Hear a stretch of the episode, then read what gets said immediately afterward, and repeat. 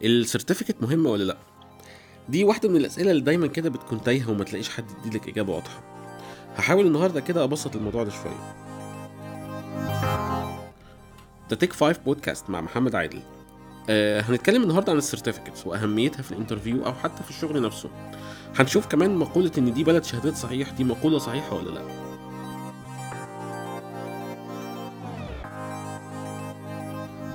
تعالوا كده نبدأ الموضوع من الأول. أنا دلوقتي طالب في الكلية ايا كانت الكلية إيه دخلت الكلية دي عشان كنت حابب أتخصص في مجال معين بافتراض إن ده الطبيعي يعني. وبالتالي لما أخلص هاخد شهادة تثبت إني خلصت كل المطلوب مني دراسته علشان بعد كده لما أروح أشتغل في المجال ده باعتباره برضو إن هو ده المجال اللي أنا عايزه هيبقى معايا الشهادة دي واللي هيقابلني من الشركة يعرف ال background بتاعتي هيبقى عنده مهمة واحدة بس وهو إنه يماتش أو ي align الخبرة اللي عندي دي مع الوظيفة اللي أنا متقدم علشانها.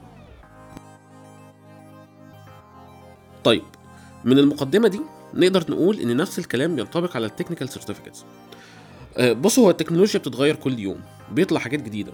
كون إن معاك certificate في التكنولوجيا الجديدة دي ده دليل على إنك استوعبت التكنولوجيا. والكلام ده طبعا بينطبق على ال knowledge بس لأن في certificate ثانية وفي الغالب بتبقى advanced شوية بتقيس ال experience بتاعتك مش بس ال knowledge منها بيكون حاجات managerial شوية. ال certificates دي بتقيس خبرتك بقى في الشغل عاملة إزاي. يعني انت بتعمل شغلك ده إزاي.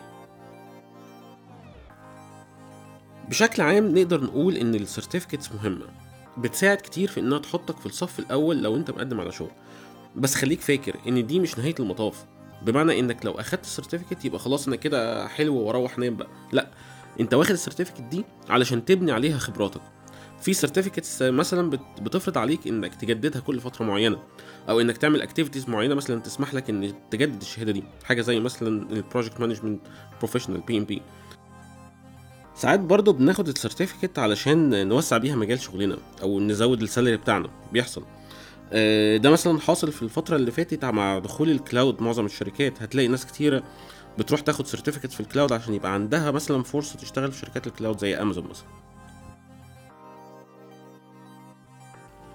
مع الوقت ممكن تلاقي نفسك مش محتاج technical certificates لأنك مثلا محتاج إنك تطلع في level أعلى في managerial skills مثلا. آه أنا مش مقتنع كده بصراحة بس يعني في ناس دايما بتعمل كده.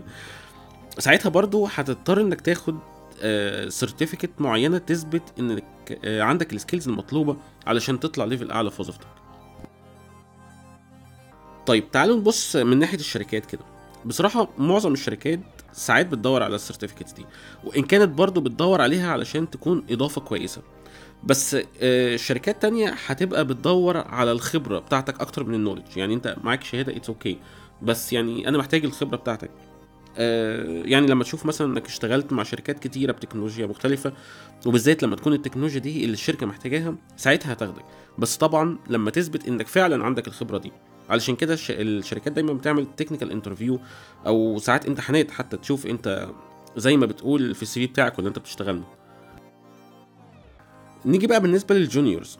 الشركات دايما بتكون عارفة إن من الصعب إن واحد بقاله سنة مثلا شغال ومعاه 14 أو 15 certificate ما هو معنى كده إن هو قاعد ما بيشتغلش يعني ومقضيها مذاكرة. علشان كده لما بيطلبوا juniors بتلاقي مكتوب إن المطلوب knowledge ولو معاك certificate هتبقى دي حاجة extra